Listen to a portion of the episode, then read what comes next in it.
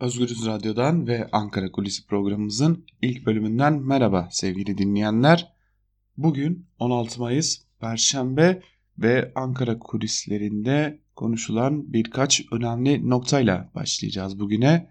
Özellikle seçim yaklaştıkça muhalefet partilerinde artmaya başlayan yeniden gerilim tırmandırılır mı ve gerilim üzerinden seçmen konsolide edilmeye çalışılır mı konusu Ankara'da muhalefet partileri arasında oldukça sık konuşulmaya başlandı. Özellikle de gazetecilere saldırı ve son olarak da Mahmut Tanal üzerinden bir CHP terör örgütleri ile yan yana duruyor algısının yaratılmaya çalışılması bu noktada soru işaretlerini artırmaya başladı.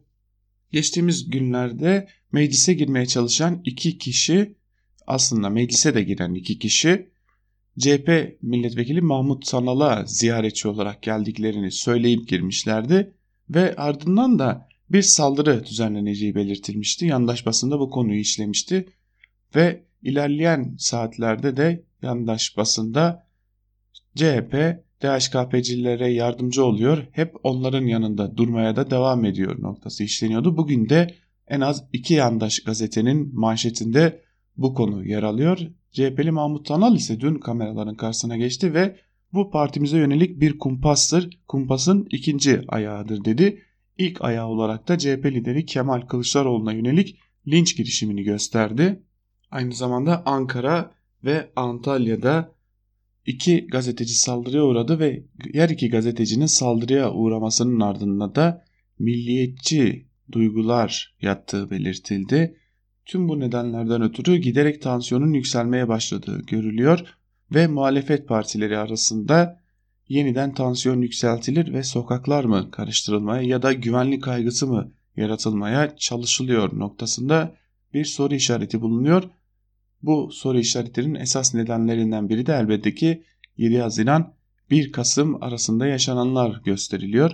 Cumhuriyet Halk Partisi'nden görüştüğümüz kimi yetkililer Cumhurbaşkanı Erdoğan her ne kadar demiri soğutmaktan bahsetse de demirin soğumasının Cumhurbaşkanı Erdoğan'ın işine yaramayacağına dikkat çekip her geçen gün tansiyon daha da yükselecek ve tansiyonun yükselmesinde Milliyetçi Hareket Partisi'nin sokaklardaki kadrolarının da büyük etkisi olacak dedi ve aynı zamanda son yaşanan iki saldırıya da dikkat çekti. Her iki saldırının da milliyetçi görünümlü birileri tarafından gerçekleştirildiğini belirterek saldırıların bir takım şeylerin işareti olduğuna vurgu yaptı. CHP'den görüştüğümüz kaynaklar seçim süreci yaklaştıkça AKP'nin içerisinde CHP çeşitli örgütlerle işbirliği yapıyor algısının güçlendirilmesi için de bir takım tertiplerin yapıldığını belirtiyor CHP'li kaynaklar.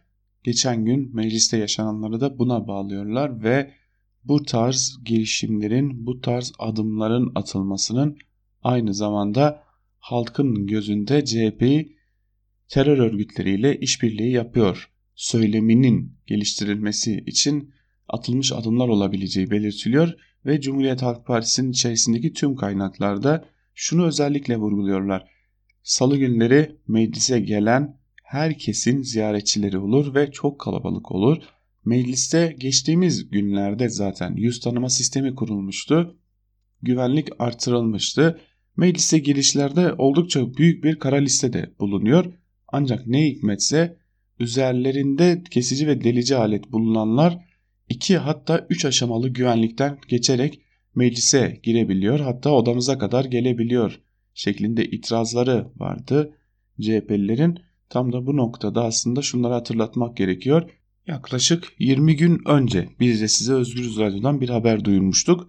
Mecliste yüz tanıma sistemleri geliştirildiğini, getirildiğini belirtmiştik ve bu sistemler ile birlikte aslında doğrudan yüzden GBT yapma şansı da bulunuyordu. Ancak ne hikmetse salı günü bu gerçekleştirilmedi ve bahsedilen saldırı girişimi durumu ortaya çıktı ve bugün iki yandaş gazetede bu konuyu gündemine taşımış durumda görünüyor. Ankara'da gündem yavaş yavaş seçime doğru evrilirken açıkçası muhalefet partileri içerisinde gerilim tırmandırılacak mı çekincesi yavaş yavaş giderek yükseliyor. Çünkü işaretler ve açıklamalar bunu gösteriyor gibi de görünüyor sevgili dinleyenler. Ve elbette bugün Ankara'da önemli bir takım açıklamalar da olacak. Büyük bir bölümü Merkez Bankası'ndan ve TÜİK'ten gelecek. Türkiye ekonomisini yakından ilgilendiren adımları da takip etmeye devam edilecek. Neler açıklanacak onlara bakalım. Merkez Bankası Mart ayına ilişkin özel sektörün yurt dışından sağladığı kredi borcunu açıklayacak. Yine Merkez Bankası haftalık para ve banka istatistiklerini kamuoyuyla paylaşacak bugün. Yine Merkez Bankası tarafından bugün Mayıs ayına ilişkin beklenti anketi de açıklanacak. TÜİK ise 2018 yılı gençlik istatistikleriyle Nisan ayı konut satış verilerini kamuoyu ile paylaşacak. Ve bugün aynı zamanda Tarım ve Orman Bakanı Bekir Pakdemirli Rize'ye gidecek ve orada 2019 yılı yaş çay alım fiyatlarını açıklayacak. Karadeniz bölgesinin özellikle önemli beklediği bir noktaydı bu da. Bugün bu soruda cevabını bulacak seçim döneminde ne kadar bir fiyatlandırma yapılacak yaş çay alımı için bu da bugün Bakan Bekir Pakdemirli tarafından açıklanacak. Bugün meclis açık olacak. Mecliste çeşitli kanunların görüşülmesine devam edecek. Ancak bunun dışında öyle görünüyor ki muhalefet partisinin özellik muhalefet partilerinin özellikle liderleri temaslarda bulunmaya, çeşitli temaslarda bulunmaya devam edecekler. Çeşitli iftarlara katılacaklar. Hem muhalefet partisi temsilcileri hem de iktidar partisi ve ortağı MHP'nin temsilcileri meclise uğramayacak gibi görünüyor. Özellikle de ki özellikle de yetkilileri meclislere uğramayacak gibi görünüyor. Çünkü yoğun bir gündem ile karşı karşıyalar. Yine HDP'de bugün açlık grevlerine ilişkin eylemler ve açıklamalar devam edecek. Diyarbakır'da ve diğer bölge illeriyle birlikte İstanbul'da da açıklamalar ve eylemler açlık grevlerine ilişkin devam edecek. Aslında şunu da belirtmekte fayda var programımızı kapatırken. Ekonomi Türkiye'de bir türlü tam anlamıyla layıkıyla da konuşulamıyor. Türkiye belki de son 30 yılın hatta son 35 yılın en yüksek işsizlik rakamlarını yakalamış durumda. Dövizdeki istikrarsızlık ve hızlı yükselip hızlı alçalma durumu devam ediyor. Merkez Bankası'nın rezervleri, enflasyon, işsizlik birçok etmen ortadayken Türkiye çok farklı konuları konuşuyor ve bu konularda sadece hatırlatma elbette ki sermaye kesiminden, TÜSİAD'dan geliyor. Ancak muhalefet partileri bu konuya tam anlamıyla seçim gündemi nedeniyle odaklanamıyorlar. Türkiye'nin önemli bir gündem maddesi olan ekonomi ise tam anlamıyla Ankara'da konuşulamıyor. Sadece meclis konuşmalarında ya da grup toplantılarında dile getiriliyor. Ancak tabii şunu hatırlatmakta fayda var. İstanbul'da seçim sürecinin resmi olarak propagandanın başlaması ile birlikte Cumhuriyet Halk Partisi'nin önemli işleyeceği konulardan biri de bu olmaya devam edecek. İyi Parti de bu noktadan yaklaşacak seçim sürecine. Ancak iktidar partisinin şu anki yaklaşımı elbette ki her şey yolunda demekten geçiyor. Ancak şunu hatırlatmakta fayda var. Son günlerde verginin tabana yayılması için de çeşitli adımlar atılıyor. Bu adımlardan biri de dün geldi biliyorsunuz. Dolar veya döviz alışverişinde yüzde binde birlik aslında bir vergi, kambiyo vergisi denilen bir verginin yeniden Türkiye gündemine girdiği bir dönemi yaşıyoruz. Tüm bu nedenlerden ötürü iktidar bir yandan seçim sürecini hazırlanırken bir yandan seçim sürecinde ekonomi, her, ekonomide her şey yolunda derken Bakan Berat Albayrak'ın açıkladığı verginin tabana yayılması noktasında da çeşitli adımları yavaş yavaş atmaya başlamış durumda. Vergi tabana yayılırken sermaye sınıfı şu an itibariyle bu vergilendirme ve krizin faturası konusunda dışarıda bırakılıyor sevgili dinleyenler. Ankara'da konuşulanlar bugün itibariyle böyleydi sevgili dinleyenler.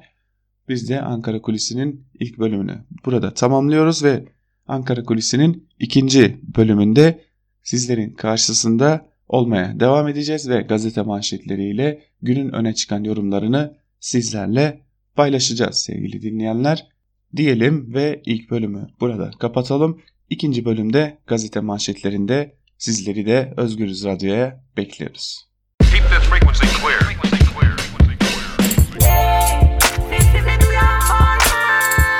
Altan Sancar, Ankara Kulüsi.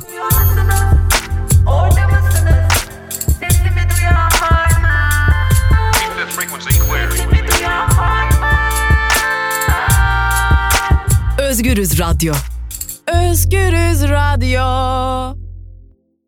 Ankara Kulisi'nin ikinci bölümüyle tekrar merhaba sevgili dinleyenler. Programımızın ilk bölümünde sizlere Ankara'daki gelişmeleri aktarmıştık. İkinci bölümde ise sizlere gazete manşetlerini ve günün öne çıkan yorumlarını aktaracağız. Ve gazete manşetlerine Bir Gün gazetesiyle başlıyoruz.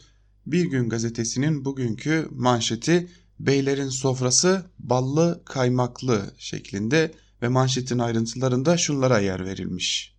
Türkiye tarihinin en büyük ekonomik krizlerinden birini yaşıyor. Vatandaş zorda boğazından kesiyor. AKP hükümeti ise bol keseden harcamayı sürdürüyor. Seçim dönemlerinde harcama zirve yaptı. TÜİK verilerine göre işsiz sayısı 4 milyon 730 bine çıktı. Toplam işsiz sayısı tarımdaki toplam istihdamın üzerine çıkarak tüm zamanların rekorunu kırdı. Son bir yılda işsiz sayısı 1 milyon 376 bin, geniş tanımlı işsizlik oranı %22, son bir yılda istihdam edilen sayısı 811 bin azaldı. 2019 Nisan bütçe açığı 18.3 milyar TL oldu. Bu rakam 2018 Nisan ayında 2.7 milyar TL idi. Nisan 2019 faiz giderleri %63 artarak 5.1 milyar TL'ye çıktı. Türkiye'de en hızlı nüfus artışı yaşanmasına rağmen perakende satışlar %3.8 düştü. Vatandaş boğazından kesiyor, gıda satışı %0.6 azaldı. Devlet harcamaları ise tam gaz. İktidara yakın dernek ve vakıflara ayrılan yıllık ödeneğin tamamı 4 ayda harcandı. Rakam 3.6 milyar TL'yi buldu. Tüketim harcamaları 4 ayda 8.8 milyar TL oldu. Bunun 3.9 milyarı yakacak ve akaryakıt alımına, 1.5 milyarı yiyecek, içecek, yem alımına, 553 milyonu giyim kuşama gitti.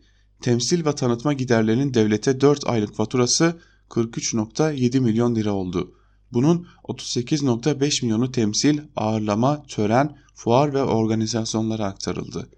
Kamunun bina, araç, gereç, taşıt, mal ve hizmet kiraları için 4 ayda harcadığı tutar 2 milyar TL'ye yaklaştı. Hizmet binası kiralar, kiraları için ödenen tutar 1 milyar TL denmiş haberin ayrıntılarında. Sanırım tam da bundan dolayı bir yılda üçüncü defa seçime gidiyoruz ve hala beka problemi muhalefet terör örgütleriyle ilişkili gibi söylemlerin ardına sığınılıyor. Çünkü ortada bir ekonomik gerçeklik bir de tam da bir gün gazetesinin bahsettiği gibi ballı kaymaklı bir sofra var. Ekonomik krizde darboğazdan geçen halkın vergileri nereye gidiyor? Bu da iyi görülmüş oluyor Bir Gün Gazetesi'nin bugünkü haberiyle birlikte. Ve Evrensel ile devam edelim. Evrensel Gazetesi'nin bugünkü manşeti dehşet dengesi. Bakan Berat Albayrak'ın ekonomi dengelendi dediği bir dönemde işsiz sayısı rekor kırarak 5 milyona doğru yol aldı. İşsizliğin çoğaldığı, gıda tüketiminin azaltıldığı derin bir kriz yaşanıyor denmiş ve şöyle devam etmiş haberin ayrıntılarına Evrensel Gazetesi. Şubat dönemi işsizlik rakamları açıklandı. Buna göre son bir yılda işsizler ordusuna 1 milyon 376 bin kişi katıldı.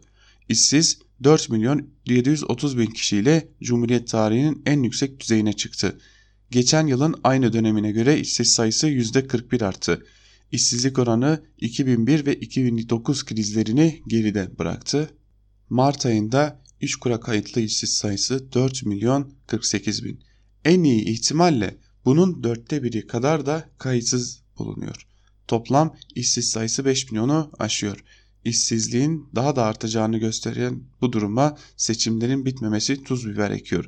Çünkü seçimler zorunlu yatırımları, üretimi, tüketimi bekletmeye alıyor denmiş. Evrensel Gazetesi'nin haberin ayrıntılarında ancak hem evrenselde hem de bir günde dikkat çeken bir nokta vardı. Gıda tüketimi azalıyor. Bu Türkiye tarihinde belki de çok az gerçekleşmiş bir şeydir. İşsizlik arttı, enflasyon arttı, döviz kuru yükseldi ve şimdi bir de gıda tüketimi azalıyor. Gerçekten de gıda fiyatlarındaki o korkunç artış ile birlikte şunu gözlemleyebiliyoruz ki insanlar alışverişlerinden hele ki gıda ve giyim alışverişlerinden neredeyse vazgeçecek kısacak noktaya gelmiş durumdalar. Zorunlu haller dışında bu tarz alışverişlere çok da yer ayrılmıyor insanlar tarafından da. Ve evrenselin ardından yeni yaşama geçelim. Yeni yaşamın gündeminde de bu korkutan rakamlar var. Yeni Yaşam gazetesi de ürküten sayı manşetiyle çıkmış ve manşetin ayrıntılarında şu cümlelere yer verilmiş. Türkiye'de ekonomik kriz yurttaşların sofrasındaki ekmeği küçültürken bir kesim ise evine hiç ekmek götüremiyor. TÜİK'in açıkladığı resmi işsizlik rakamlarına göre Türkiye'de toplam işsiz sayısı 4 milyon 668 bin rakamına ulaştı. İşsiz sayısı son bir yılda 1 milyon 360 bin kişi arttı. Özellikle genç işsizlerin sayısı her geçen gün artıyor. TÜİK'e göre genç işsizlerin sayısı son bir yılda %7.1'lik artış ile %26.1 oldu. Kayıt dışı çalışanların sayısı ise artıyor. TÜİK'in resmi rakamları açıklanırken aylık bazda işsizlik oranının oranını bir önceki ayla aynı oranda tutmasına şüpheyle yaklaşıldı. Disk R ise gerçek işsizlik sayısını 7 milyon 669 bin olarak açıkladı. Ekonomist Mustafa Sönmez de TÜİK'in rakamını inandırıcı bulmadı. Sönmez gerçekte sayılmayan işsizlerle işsizlik %22'yi buluyor. Yani geniş tanımlı işsiz sayısı 7 milyon 669 bin. Sayılmayan yaklaşık 3 milyon işsiz var demiş ekonomist Mustafa Sönmez'de. Gerçekten de zaten son dönemde TÜİK'in istatistiklerine de güven giderek azalıyor.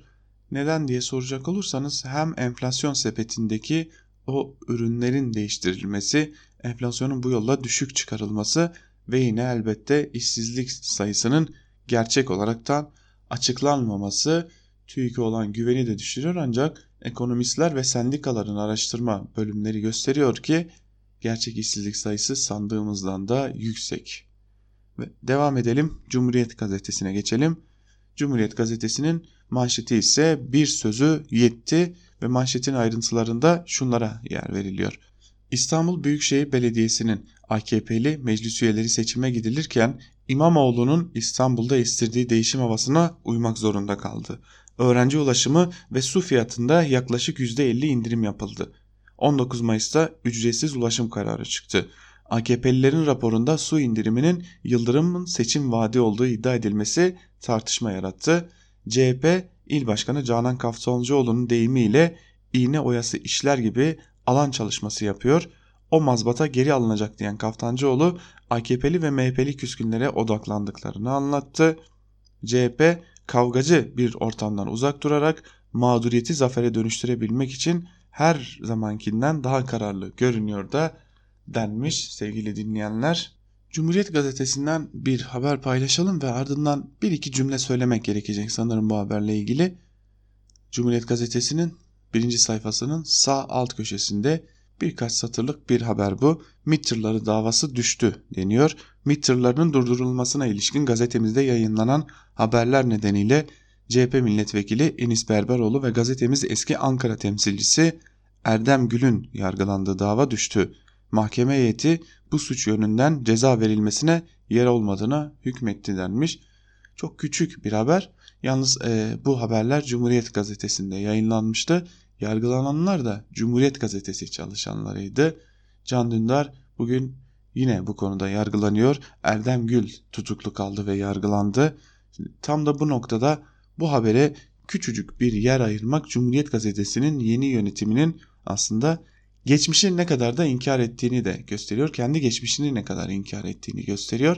Biliyorsunuz geçtiğimiz günlerde Cumhuriyet Gazetesi'nden eski çalışanı Canan Coşkun da gözaltına alınmıştı ve Cumhuriyet Gazetesi'ne giden tebligata bizde çalışmıyor, bizimle çalışmıyor eski muhabirimiz denilerek karşılık verilmediği için gözaltına alındığı ortaya çıkmıştı Canan Coşkun'un. Umarız Cumhuriyet Gazetesi meslektaşlarımıza bu kadar haksızlık yapmayı sürdürmez diyelim ve Karar Gazetesi ile devam edelim. Karar Gazetesi'nin bugünkü manşeti reformun bu muydu Ziya Hoca manşetiyle çıkmış.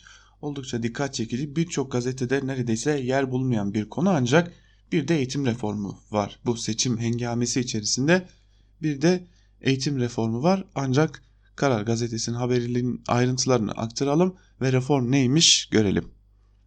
En çarpıcı haliyle PISA sonuçları ve OECD'nin raporlarına yansıyan eğitim sorunlarının çözümü doğrultusunda gereken adımlar bir türlü atılmadı. Sorunları en iyi bilen kişilerden biri olarak Milli Eğitim Bakanlığı'nın başına gelmesi ümit uyandıran Profesör Ziya Selçuk'un reform diye okullarda birer hafta ara tatil uygulanacağını açıklaması hayal kırıklığı yarattı denmiş ve şöyle devam etmiş haber. Eğitimdeki yapısal sorunlar uluslararası kuruluşların değerlendirmelerine yansıdı. Birçok kriterin göz önüne alındığı PISA araştırmasında Türkiye 72 ülke arasında 50. sırada kaldı. OECD'nin 2018 eğitim endeksine 38 ülke arasında 35. 35.liği elde eden Türkiye, UNICEF'in eğitim kalitesi raporunda da sonuncu oldu. Çarpıcı tablo hem öğrencilerin hem öğretmenlerin seviyesinin vahim halde olduğunu ortaya koydu. Sancılı süreçte göreve gelen ve acil reform yapması beklenen Milli Eğitim Bakanı Ziya Selçuk'un hayata geçirdiği düzenleme ise tartışma yarattı. Yeni eğitim öğretim çalışma modelini açıklayan Selçuk, Nisan ve Kasım'da birer hafta ara tatil uygulayacağını, yaz tatilinin iki hafta kısalacağını duyurdu. Eğitimciler önce yapısal aksaklıklar giderilmeliydi dedi. Veliler de çocukların motivasyonunu etkileyecek düzenlemeye tepki gösterdi denmiş haberin ayrıntılarında. Binlerce okuyan, araştıran ve bunları öğrencilerine yansıtmaya çalışan, idealleriyle yaşayan öğretmenin ihraç edildiği bir eğitim sisteminden bu saatten sonra nasıl kalite beklenebilir? Bu soruyu da sormak gerekiyor. Diyelim ve sözcü ile devam edelim. Sözcü başkan bu nasıl laf manşetiyle çıkmış. AKP'nin İstanbul Esenler Belediye Başkanı Tevfik Göksu İmamoğlu üzerinden Trabzonlulara Yunanlı imasında bulundu. Tepki büyük denmiş ve şöyle devam etmiş. İstanbul Büyükşehir Belediye Meclisi AKP Grup Başkan Vekili ve Esenler Belediye Başkanı Göksu katıldığı iftarda ırkçı ifadeler kullandı. Yunan medyası İstanbul'u Yunan kazandı diyor. Bu arkadaş nereli? Trabzonlu. E nasıl oldu da ses çıkmadı diyerek İmamoğlu ve Trabzonlulara Yunanlı imasında bulundu denmiş. Dünden bu yana bu konu tartışılıyor ama e, şunu söylemek lazım. İnsanlara Yunan demek, Ermeni demek, Yahudi demek hakaret değildir. Bunlar e, bu dünyanın bir gerçekliğidir, bir inançtır, bir halktır. Ve hepsi de bizim Türkiye'de iç içe yaşadığımız insanlar, komşu olduğumuz insanlardır. Yani bu Yunan, Ermeni, Yahudi gibi söylemlerin Türkiye'de hala 2019 yılında hakaret olarak algılanması ve veya hakaret olarak kullanılması gerçekten şaşırtıcı. Bir taraf hakaret olarak kullanıyor, bir diğer taraf ise bunu hakaret olarak algılıyor. Gerçekten anlamak mümkün değil diyelim ve yandaş gazetelere geçelim. Yandaş gazetelerden Milliyet ile başlayalım. Milliyet'in bugünkü manşeti kızımı verin olmuş. Manşetin ayrıntılarında ise şunlara yer verilmiş. Kiev elçiliği annesinin Ukrayna'ya kaçırdığı Amira'nın bulunup iade edilmesi için Ukrayna'ya nota verdi. Ankara'da yaşayan Aytaç Atasoy 2013'te Ukraynalı Olena Nuhada ile evlendi. Çiftin 2014'te Amira Dua isminde bir kızları oldu. Aytaç Atasoy 2016'da eşini ve kızı Amira'yı Ukrayna'ya tatile gönderdi. Ancak ailesinin yanına giden Olena Nehoda Türkiye'ye dönmedi. Eşi Aytaç Atasoy'a bir daha dönmeyeceğini ve kızını vermeyeceğini yazdı. Türk Büyükelçiliği kızın bulunması ve mahkeme kararına uyularak kızın iadesi için Ukrayna Dışişleri Bakanlığı'na nota verdi denmiş haberin ayrıntılarında. Milliyet gazetesinden kısa bir haber paylaşalım sizlerle. Dün Irak Başbakanı Abdülmehdi Türkiye'deydi ve Cumhurbaşkanı Erdoğan'la görüştü. Ardından da açıklama yaptı. Basın toplantısında da Cumhurbaşkanı Erdoğan şunları söyledi. İşit tarafından tahrip edilen Kerkük-Ceyhan boru hattı bir an önce faaliyete geçirilmesinin önemini istişare ettik. Türkiye ve Irak arasında askeri bir işbirliği ve güven anlaşmasının yapılmasının isabetli olacağına karar verdik demiş Cumhurbaşkanı Erdoğan da Irak, Irak Başbakanı Abdülmehdi ile düzenlediği ortak basın toplantısında. Devam edelim.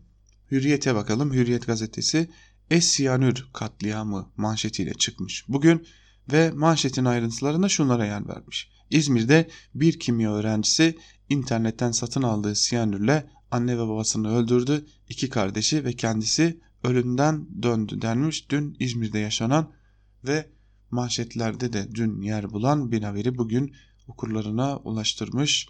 Hürriyet gazetesinden ise S-400'lere ilişkin bir bilgiyi paylaşalım sizlerle. ABD ile Türkiye arasında ciddi sıkıntı yaratan S-400 füzeleriyle ilgili Dışişleri Bakanı Çavuşoğlu ve Rus taraflardan aynı açıklama geldi. Bakan Çavuşoğlu S-400 alımında bir erteleme veya durdurmanın söz konusu olmadığını belirterek ABD ile sıkıntıların aşılması için görüşmelerin sürdüğünü Putin'in dış politika yardımcısı da dün Türkiye'ye S-400 tesliminde erteleme yok dedi diye bir haber de var Hürriyet gazetesinde. Aslında Türkiye'nin bir ABD ile bir ortak komisyon kurulması noktasında ısrarcı oldu ancak ABD'nin bu teklife kapalı olduğu da belirtiliyor sevgili dinleyenler. Ve şimdi Sabah gazetesine geçelim. Biz de Ankara Kulisi'nin ilk bölümünde de sizlere aktarmıştık. Bir algı yaratılmaya ve bir gerilim yükseltme çabasına işaret eden o gelişmeye Sabah gazetesi bugün her taşın altından CHP'li Tanal çıkıyor manşetiyle okurlarına ulaşmış ve şurada şöyle bir ayrıntı var bu manşetin altında. Nerede terör orada CHP'li vekil Mahmut Tanal. FETÖ'ye, PKK'ye, Gezi'ye destek verdi. Meclisi basan DHKPC'linin görüştüğü isimde oydu denmiş ve FETÖ'ye sahip çıkan o, PKK'ye sahip çıkan o, Gezi'yi savunan o, polise tokat atan o, 28 Şubat'ı öven o, DHKPC'nin adresi o denmiş Mahmut Tanal için. Şimdi, bilmeyenler olabilir diye Mahmut Tanal'ın kim olduğunu söyleyelim. Mahmut Tanal bir yerde hak arama eylemi varsa oraya gidiyor. Bir yerde demokratik bir eylem varsa hemen orada o arama eylemine gidiyor. Nuriye ve Nuriye Gülmen ve Semih Özakça'nın uzun süre açlık grevinde işimizi geri iade edilmek istiyoruz eyleminde devam ettiğinde Mahmut Anal oradaydı. Türkiye'nin herhangi bir yerinde herhangi bir demokratik hak arama eylemi varsa Mahmut Anal'ı orada görmek mümkün. Ve Mahmut Anal'ı son olarak nereden hatırlayacağız? Mahmut Anal son olarak sayımlar devam ederken Maltepe'de oy çuvallarının üzerine yatıp nöbet tutan bir milletvekiliydi.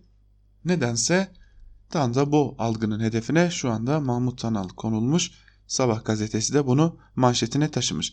Peki sadece Sabah gazetesi mi? Elbette ki hayır. Akit gazetesi de bugün bu konuyla çıkmış. Terör örgütleri CHP'den besleniyor manşetiyle çıkmış Akit'te ve ayrıntılarında da şu cümlelere yer verilmiş. Demokratik yollarla iktidara gelmekten umudunu kesen CHP, PKK, FETÖ ve DHKPC gibi terör örgütlerine bel bağladı. Son olarak meclise saldırı planı yaparken yakalanan iki DHKPC'linin CHP'li Mahmut Tanal sayesinde TBMM'ye giriş yaptığının ortaya çıkması teröristleri kimin beslediğini gözler önüne serdi denmiş. Haberde haberi kim yapmış onu da sizlerle paylaşalım. Bu haberin altında imzası bulunan isim ise Akit gazetesinin Ankara muhabiri denilen Muhammed Uzun. Yıllarca mecliste ve parlamento muhabirliği yapmış bir isim olarak şunu belirtmek isterim. Kimse kimsenin meclise girmesine yardım etmez. Kimse kimsenin sayesinde de meclise giriş yapmaz.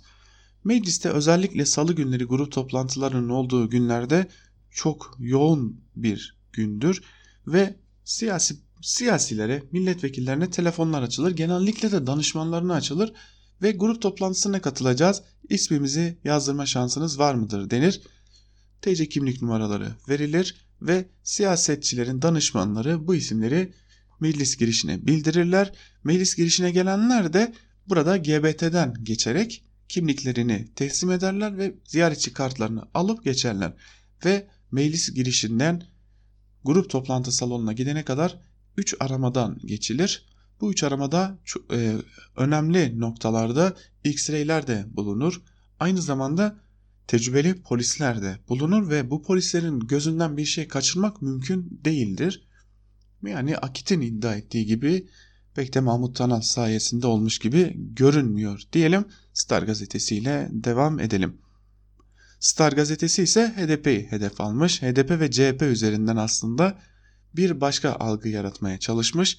CHP kazanırsa İmralı'nın yolu açılır manşetiyle çıkmış bugün ve Kılıçdaroğlu reddetse de terör örgütü uzantısı HDP her fırsatta CHP ile yaptıkları örtülü ittifakları gözler önüne seriyor. 23 Haziran'da İmamoğlu'na oy isteyen Sezai Temelli CHP'ye verilen oyların Öcalan'a özgürlük yolunu açacağını söyledi denmiş haberin ayrıntılarında. Elbette ki Sezai Temelli'nin böyle bir cümlesi yok ama Star gazetesi bunu yapmakta bir beis görmemiş. Zaten hemen altında da teröristi meclise Tanal taşımış başlıklı bir haberle o da diğer yandaşlardan geri durmayarak Mahmut Tanal üzerinden bir algı oluşturmaya devam etmiş. Akşam gazetesine bakalım. Akşamın manşeti ise seçmen listeleri açıldı olmuş. Yüksek Seçim Kurulu Başkanı Sadi Güven, seçmenler 23 Haziran seçimlerini YSK Gov.tr'den durumlarını sorgulayabilecekler demiş. Ve bugün itibariyle aslında muhalefet partileri de bu noktada seçmen listelerinin bir an önce sorgulanması için seçmenlerine de çağrıda bulunuyorlar diyelim. Ve son gazetemize geçelim. Son gazetemiz Yeni Şafak. Yeni Şafak'ın bugünkü manşeti cephe yine Irak'ta açılacak ve haberin ayrıntılarında da şunlara yer verilmiş. Son 30 yılda savaş, işgal ve terör eylemleriyle yıkılan Irak, ABD-İran çatışmasında da cephe oluyor. İran kendisine bağlı Haçlı Şabi milislerine ABD hedeflerine saldırı için hazırlık yapmaları talimatını verdi. Washington ise Irak'taki diplomatik temsilcilerini boşaltırken ABD vatandaşlarından ülkeyi terk etmelerini istedi denmiş ve ısınan Irak, İran, ABD arasındaki o gerilimi de gündemine taşımış Yeni Şafak'ta bugün bu şekilde sevgili dinleyenler. Ve biz de burada gazete manşetlerini noktalayalım ve gazete manşetlerinin ardından ise günün öne çıkan yorumlarını sizlerle paylaşalım sevgili dinleyenler. Ve köşe yazılarına dün açıklanan işsizlik rakamlarının yansımalarıyla başlayalım. T24'ten Seyfettin Gürsel'in işsizlik tehdidi giderek büyüyor başlıklı yazısının bir bölümünü paylaşalım. Ekonomik büyüme cephesinde görünüm özetle şöyle. Bu yılın ilk çeyreğinde krizin dip noktasına gelindiği kanaatindeyim. Ger gerekçelerin bu yazının konusu değil. Sadece Mart ayı sanayi endeksinin yukarı yöneldiğini not etmekle yetineyim. Ayrıca sanayide son istihdam rakamı bu sektörde istihdam kaybının durduğu izlenimini veriyor. İnşaatta kanama devam ediyor ama hız kaybettiği görülüyor. Hizmetlerde ortaya çıkan 108 binlik sürpriz artışın kalıcı olup olmadığını ise önümüzdeki aylarda anlayacağız. Kritik nokta önceki krizlerde olduğu gibi yüksek büyümeye dönüşen bu dönüşün bu sefer mümkün olup olmadığı. Bu konudaki görüşümü pek çok kez ifade ettim. Sadece ben değil pek çok meslektaşım yüksek enflasyon, yüksek faiz, kredi çarklarının durması ve en önemlisi içeride ve dışarıda ekonomi yönetimine duyulan derin güvensizlik gibi nedenlerle bu kez krizden çıkışın çok yavaş cereyan edeceği görüşünde. İşsizliğin geleceği açısından bu hayati bir öngörü. Gerçekleşirse düşük kalan büyüme iş gücü artışlarını karşılayacak miktarda istihdam artışı sağlamayacak demektir. Bu koşullarda işsizlik yavaş bir tempoda da olsa artmaya devam eder.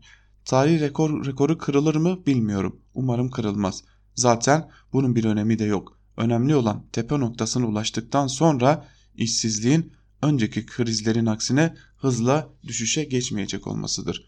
Bu öngörü gerçekleştirdiği takdirde tarihimizde ilk kez uzun süreli bir yüksek işsizlik ile karşı karşıya kalacağız. Ortalama işsizlik süresi ciddi ölçüde artacak. İşsizliğin yarattığı sosyal ve psikolojik travmalar daha önce hiç görülmediği kadar yoğun yaşanacak. Bu Türkiye tarihinde ilk kez deneyimlenecek bir tehdit demiş Seyfettin Gürsel T24'teki yazısında. İşsizlik konusuyla birlikte devam edelim. Karar gazetesinden İbrahim Kahveci'nin çok ama çok kötü başlıklı yazısının bir bölümünü de sizlerle paylaşalım. 2018'in son çeyreğinde başlayan ekonomik krizin henüz daha başında olmamıza rağmen her 100 yetişkinden 7.2 kişi işsiz. E işsiz de ne oldu? Bir şey mi değişiyor diyorum kendime. Evet durum çok kötü. Hatta kötüden de kötü. 94 krizini, 2001 krizini mumla arıyoruz. Hatta bize ait olmayan ve tüm dünyayı sallayan 2008-2009 küresel krizi bile geçtik. Nerede mi? Elbette işsizlikte. TÜİK hesapları size farklı sonuçlar verebilir. İşsizliğin son 10 yılın en yükseği vesaire dedirtebilir ama gerçek o değil. Gerçek şu ki 80 sonrasını bilen 50 yaş civarındaki nesil bugün yaşanan kriz gibi bir ekonomik kriz daha ne gördü ne de yaşadı. Şu an işsizlik açısından 1980 sonrasının en ağır ekonomik krizi yaşanıyor. Millet işsiz, millet aç, millet fakir. Her yüz yetişkin içinde benim bildiğim son 40, 40 yıllık verilerde hiç bu kadar işsiz kalmamıştı. Evde, tarlada, köyde, şehirde. Yani tüm toplumun 15 yaş üstü her 100 kişiden 7.2'si işsiz. Yani evine ekmek getiremiyor. Yani çevresinin bakımı ile yaşıyor ya da yaşayamıyor. Niye bu kadar karamsarsın diyorum ya kendime. Millet henüz görmedi diye mi acaba? Millet hele bir gerçek kriz, krizi yaşasın. O zaman o ne olur? Bak ne olacak? Sabah biraz din. Akşam da milliyetçilik ile yer yatarız aşağıya demiş İbrahim Kahveci yazısının bir bölümünde. Bir Gün Gazetesi'nden Aslı Aydın ile devam edelim. Aslı Aydın son 30, 30 yılın en yüksek işsizliği başlıklı yazısının bir bölümünde şunları kaydetmiş. Kadın işsizliğinde dikkat edilmesi gereken bir konu iş gücüne katılan kadın sayısının oldukça düşük olması. Şubat ayında iş gücü nüfusu toplamda yaklaşık 32 milyon açıklanırken kadınlar bu nüfusun sadece 10.5 milyonunu oluşturuyor. Yani yalnızca üçte birini. İstihdama katılımın bu kadar düşük olmasının elbette eğitime katılımla oldukça yakın bir ilişkisi var. 2018 yıl sonu MEP verilerine göre resmi okullarda eğitim görenlerin %51.3'ü erkek, %48.7'sini ise kız öğrenciler oluşturuyor. Her 10 kadın öğrenciden 3'ü orta öğretimini tamamlamıyor, 4'ü lise eğitimi almıyor. Bu durum toplumsal açıdan ülkemizdeki cinsiyet eşitsizliğinin boyutlarını ortaya koyarken aynı zamanda kadının toplumsal istihdamdaki yerini de gösteriyor. Yine eğitim ile devam edelim. OECD ülkeleri arasında Türkiye öğrenci başına en az harcama yapan ülke konumunda. Bu durumun hem ekonomik hem de toplumsal maliyeti ise oldukça yüksek. Bugün ülkemizde 15-24 yaş aralığında olan toplam genç nüfusun yaklaşık %25'i ne eğitim ne de istihdamda yer alıyor. Kadınlarda bu oran %32'ye çıkıyor. Yaklaşık sayıları 3 milyona dayanan 15-24 yaş arası nüfusun 171 bini okuma yazma bilmiyor, 1,5 milyonu lise eğitimi almamış gözüküyor. Sosyal güvenceden yoksun çalışanlar resmi olarak kayıt dışı olarak tanımlanıyor. TÜİK bu rakamı ise aylık hane halkı iş gücü anketlerinden elde ediyor. Resmi olarak bu sayıyı TÜİK Şubat ayı içinde 9.16 milyon olarak açıklasa da orana vurulduğunda %33 adı üzerinde herhangi bir sosyal güvenlik kurumuna bağlı olmadan çalışanları kapsadığı için bu rakamın gerçekte çok daha yüksek olduğu biliniyor. Sonuç olarak derinleşen ekonomik krizin işsizliğe yansımalarını görüyoruz. Fakat işsizlik oranındaki yükselmeyi bu verilerden de anlaşılacağı gibi tek başına kriz ile okumak oldukça yetersiz olacaktır. Yüksek işsizlik ülkemizin kemikleşen sorunlarından birisidir. Bunun yapısal birçok nedeni var. Başta da istihdam yaratan yatırımların yetersizliği ve eğitime erişim gelmekte demiş Aslı Aydın'da köşesinde sevgili dinleyenler. İşsizlik gündeminin ardından bir de Ankara'nın siyaset gündemine dair birkaç yazı sizlerle paylaşalım. Ahmet Takan'la başlayalım. Yeni Çağ Gazetesi'nden en iyi senaryo başlıklı bir yazı kaleme almış ve bir bölümünde şunları söylüyor. Saray dehlizleri çok karışık. Söylenti iddia çok. 31 Mart seçimlerinden önce kabine revizyonunun yanı sıra Cumhurbaşkanı yardımcısından söz ediliyordu. Kimilerine göre Binali Yıldırım İstanbul Büyükşehir Belediye Başkanı seçildikten sonra 6 ay görev yapacak sonra istifa edip Ankara'ya dönecekti. Binali Yıldırım'dan boşalacak koltuğa Göksel Gümüşdağ oturtulacak. Binali Yıldırım da Cumhurbaşkanı yardımcısı olacaktı. Ekrem İmamoğlu'nun İstanbul Büyükşehir Belediye Başkanı seçilmesi ve ardından yaşanan YSK zorbalığı bu senaryoları revize eder mi? Ankara'da saray kulislerinde hala Bakanlar Kurulu değişiklikleri ve Cumhurbaşkanlığı yardımcılığına yapılabilecek yeni bir atama konuşuluyor. En son sıcak kulis dış politika ile ilgili. İddialara göre Cumhurbaşkanı ikinci yardımcısı olarak dış politikada çok yetkin bir isme görev verilebilirmiş. Bu ismin görev alanının sadece dış politik olacağı belirtiliyor. Tartışmanın farklı bir boyutu, farklı bir formül öne sürenler de var. Dış politikada yeni bir yön, yeni bir strateji için hali hazırdaki Cumhurbaşkanı Yardımcısı Fuat Oktay'ın görev tanımına yenilik ya da ekleme yapılabilirmiş. Sarayda üretilen formüller devlet koridorlarında da ilgiyle takip ediliyor.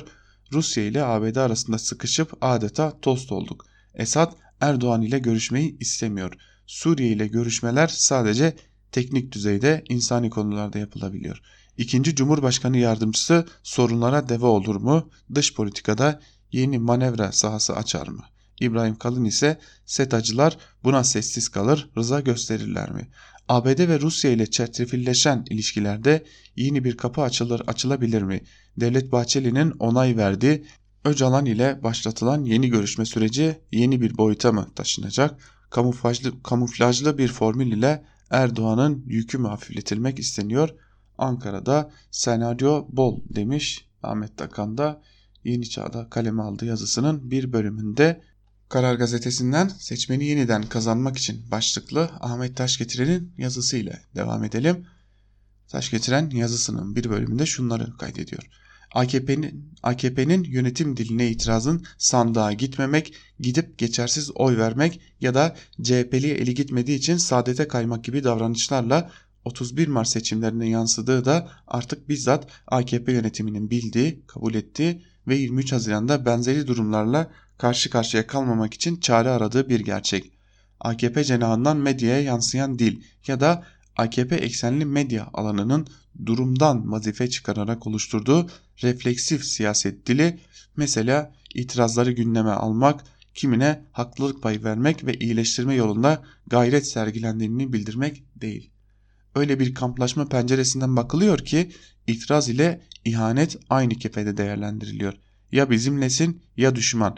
Bir savaşın içindeyiz ve komutandan farklılaşmak düşmana hizmet etmektir. Böyle bakınca artık her farklı tavır sadece yıpratmak amacıyla gündeme geliyor. Eski yol arkadaşlarıyla ilişkinin bu hale gelmesi bir ölçüde siyasetin cilvesi olarak görülüp sınırlı bir değerlenmenin konusu kabul edilebilir. Bir lider var o vaktiyle Gül'ü Cumhurbaşkanı yaptı, Arınç'ı Meclis Başkanı, Babacan'ı Ekonomi Bakanı, Davutoğlu'nu Başbakan yaptı. Bugün lider başka kadrolarla yürümek istiyor. Bu da ötekileri muhalif konumuna getiriyor deniyor. deniyor. Buradan da trenden indiler söylemine geçiliyor. Ancak bir mesele var. Ya önce 7 Haziran'da şimdi de 31 Mart'ta AKP politikalarına şerh koyan liderliğin bu defa bize ders vermeyin diyecek kadar içeriden gördüğü seçmen kitlesi. Mesela tam da Davutoğlu'nun madde madde sıraladığı şehirlerden herhangi birisiyle buluştuğu için böyle davranıyorsa ya da Davutoğlu toplum nabzı ile kendi değerlendirmeleri iç içe geçerek böyle bir rapor ortaya koydu ise Davutoğlu 7 Haziran'dan sonra böyle bir neyi kaybettik ki başımıza bu geldi araştırması yaptı. 1 Kasım'a öyle gidildi. Bugün şunlar bunlar yanlış gidiyor diye sesleniyor. Bunların hepsini not ettik ama süre kısa seçimlerden sonra tek tek ele alacağız. Kendimizi restore edeceğiz demekte fayda var. Bu merkezde kotarılmış bilinçli bir tercih mi? Medya dilinin başı bozukluğu mu bilinmez. Adam azaltmadan kitle azaltmaya doğru yol, yol alınıyor. Siyasi akıl aslında bunu gerektirmez demiş taş getiren ve AKP içerisindeki tartışmalara ayna tutmuş. AKP içerisindeki tartışmaları biraz daha görünür kılmak adına Karar Gazetesi'nden bir yazı daha paylaşalım sizlerle. Kötü biniciyi önce atı sırtından atar. Bu yazı Ali Bayramoğlu'na ait ve Bayramoğlu yazısının bir bölümünde şunları söylüyor. AKP ilk büyük simgesel ve siyasi ciddi başarısızlığını 7 Haziran'da yaşadı. Bunun bir birikimin sonucu olduğuna şüphe yok. Karadeniz ve İç Anadolu'ya doğru coğrafi bir daralma, Ankara ve İstanbul belediyelerinin kaybedilmesi, iktidar partisinin oy oranının gerçek rakamlarla %37-38'e gerilemesi, muhafazakar seçmenin sandığa gitmekten kaçılmasıyla gelen katılım oranı düşüklüğü, ilk göze çarpan açık veriler Erdoğan'ın seç İstanbul seçimlerini kazanarak görüntüyü tersine çevirmek isteyecek olsa da bu veriler 23 Haziran seçimlerinin sonuçlarından bağımsızdır. Bu tablonun asıl faili AKP'dir. Diğer ifadeyle bu tablo İmamoğlu'nun imajı ve bunun etkisi ve HDP seçmenin büyük kentlerdeki tutumu dışında muhalefet partilerinin değil siyasi iktidarın karnesidir. Oy kaymaları, kaçışları temel olarak muhafazakar kesim içinde olmaktadır ve seçim sonuçlarını bir açıdan AKP ile seçmenin ilişkisi çerçevesinde ele almak gerçekçi olur. Muhafazakar seçmenin bir bölümünde başlayan AKP'ye mesafe alma hali, otoriter, tahripkar siyasete verilen kişi, kimlik, toplum çıkarları bütünlüğüne ilişkin refleksten doğan rasyonel bir tepkidir. Kara Alioğlu'nun hata yazısı bu durumda bir açık örnek olarak teşkil ediliyor. Sonuç olarak başta muhafazakar ve Kürt seçmen olmak üzere kutuplaşma ve kutuplar karşısında merkezde yeni alan oluşturma, merkeze yer açma ciddiye alınması gereken önümüzdeki yılları belirleyecek toplumsal bir tepkidir demiş Ali Bayramoğlu da. O da sanırım bu yazıyla birlikte bu, bu yeni yer açma konusuyla birlikte öyle görünüyor ki AKP içerisindeki yeni parti arayışlarına değinmiş. Ve Cumhuriyet'ten Barış Terkoğlu'nun benim aklım artık bunları almıyor başlıklı yazısıyla devam edelim. Bu yazıda çok önemli bir yazı Kırgızistan'da geçen gün FETÖ imamı olduğu belirtilen Orhan İnandı'nın iftar masasına davet edilmesine tepki gösteren Büyükelçinin görüntüleri üzerine kaleme alınmış bir yazı ve şunları kaydediyor yazısının bir bölümünde Terkoğlu. Türk Büyükelçi Kırgızistan'da müftülüğün iftar programını terk etti. FETÖ imamı Orhan İnandı'yı davetliler arasında görünce isyan eden diplomat Cengiz Kamil Fırat herkesin haklı olarak takdirini kazandı. Peki devirdiği masa Kırgızlı imamların masası mıydı yoksa bizim iki yüzlüğümüzün aynası mıydı? Neden mi? Toplantıyı terk eden Büyükelçi Fırat'ın 1 Ocak 2018'de göreve başladığını hatırlatıp öncesinde olanları hatırlayalım bakalım hak verecek misiniz? Türkiye Gazeteciler Federasyonu'nun Kırgızistan'a 2017 yılının Ekim ayında düzenlediği gezinin notlarını okurken fark ettim. Gazeteciler Kazakistan'da Türk Dünyası 3. Gazeteciler Şurası toplantısına katılmış ardından gittikleri Kırgızistan'da bir Türk restoranına oturmuştu. Restoranda başlayan hesap tartışması gazetecilerin silahla te tehdit edilmesine dönüşmüştü. Taksim isimli restoran Büyükelçiliğe şikayet edilmişti fakat asıl ayrıntı başkaydı. Gezi'deki Kayserili yerel gazeteci Veli Altınkaya'nın yazısından aktarayım. Bu iş yerinin ikinci şubesi 15 Temmuz sonrası açılmıştı. Açılsa, açılışa son kararname ile merkeze alınan Bişkek Büyükelçimizle birlikte FETÖ'nün Kırgızistan imamı da katılmıştı. Tabi Büyükelçinin FETÖ'nün Kırgızistan imamı ile böyle bir açılışa katılması doğrusu manidardı. Gerçekten Kırgızistan yerel basınında bakınca dedikodunun doğru olduğunu gördüm. Dönemin Türk Büyükelçisi Metin Kılıç FETÖ'nün Kırgızistan imamı Orhan İnandı ile birlikte restoran açılışına katılmış, birlikte yan yana kurdele kesmiş, yetmemiş İnandı'nın kürsüden konuşmasını dinlemişti. Üstelik bütün bunlar FETÖ'nün Türkiye'deki darbe girişimine rağmen oluyordu. Diyelim Kırgızistan'ın başkenti Bişkek'e gittiniz. Tesadüf bu ya kahve içerken Orhan İnandı ile karşılaştınız. Kim bu acaba deyip adını arama motoruna yazdınız. Karşınıza Dışişleri Bakanlığı'na ait devletin resmi sayfalarından biri çıkıyor. Devletin resmi sitesinde yurt dışı vatandaşlar danışma kurulu sayfasında onur üyeleri arasında Merve Kavakçı ve Muhtar Kent gibi isimlerle birlikte halen kim var derseniz doğru tahmin ettiniz. FETÖ imamı Orhan İnandı.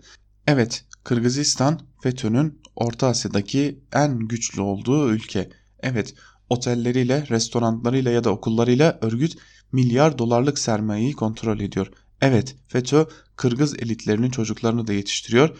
Kendi imamlarına bu ülkeden vatandaşlık da bağlıyor. Bunların hepsi doğru. Üstelik Kırgızistan ile benzer bir olayı birkaç yıl önce de yaşamıştık. Dışişleri, Mevlüt Çavuş, Dışişleri Bakanı Mevlüt Çavuşoğlu Kırgızistan'da FETÖ'nün darbe yapabileceğini söyleyince Kırgızistan Cumhurbaşkanı Almazbek Atambayev bu absürt bir iddia. Eğer kendileri bu kadar akıllıysa o zaman neden kendi ülkelerindeki darbeyi zamanında fark edemediler diye dalga geçmişti. Ardından Erdoğan'ın Atambayev'in telefonlarına bile çıkmadığını duymuştuk. Kırgız Cumhurbaşkanına ya da imamlarına kızıyoruz. FETÖ'ye göz yummaları nedeniyle elbette ki eleştirmekte haklıyız. Ama bizi neden anlamıyorlar diye oturup kendimizi de sorgulamamız gerekmiyor mu diye de sormuş Barış Terkoğlu son günlerde tartışılan o video hakkında yazdığı yazısıyla. Biz de Barış Terkoğlu'nun bu yazısıyla birlikte gazete manşetlerini ve günün öne çıkan yorumlarını aktardığımız Ankara Kulisi'nin ikinci bölümünü de burada noktalayalım ve kapatmadan bir hatırlatmada bulunalım. HDP'nin önceki dönem tutuklu eş genel başkanı Selahattin Demirtaş'ın ilk öykü kitabı Seher Özgürüz Radyo'da Can Dündar tarafından seslendirilmeye devam ediyor. Bugün yine saat 19'da yeni bölümüyle Seher sizlerin karşısında olacak ve bugün saat 18'de Umur Öncü'nün sunacağı bir haber bülteninin ardından da Zübeyde Sarı'nın hazırlayıp sunduğu mercek programı da sizlerin karşısında olmaya devam edecek diyelim ve biz Ankara Kulisi programının ilk bölümünde sizlere Ankara'da günün gelişmelerini aktarmıştık. İkinci bölümde de gazete manşetlerini ve günün öne çıkan yorumlarını paylaşmıştık. Bizler de gün içerisinde özgür haber bültenleriyle sizlerin karşısında olmaya devam edeceğiz. İyi gelişmelerle karşınızda olabilmek dileğiyle şimdilik hoşçakalın.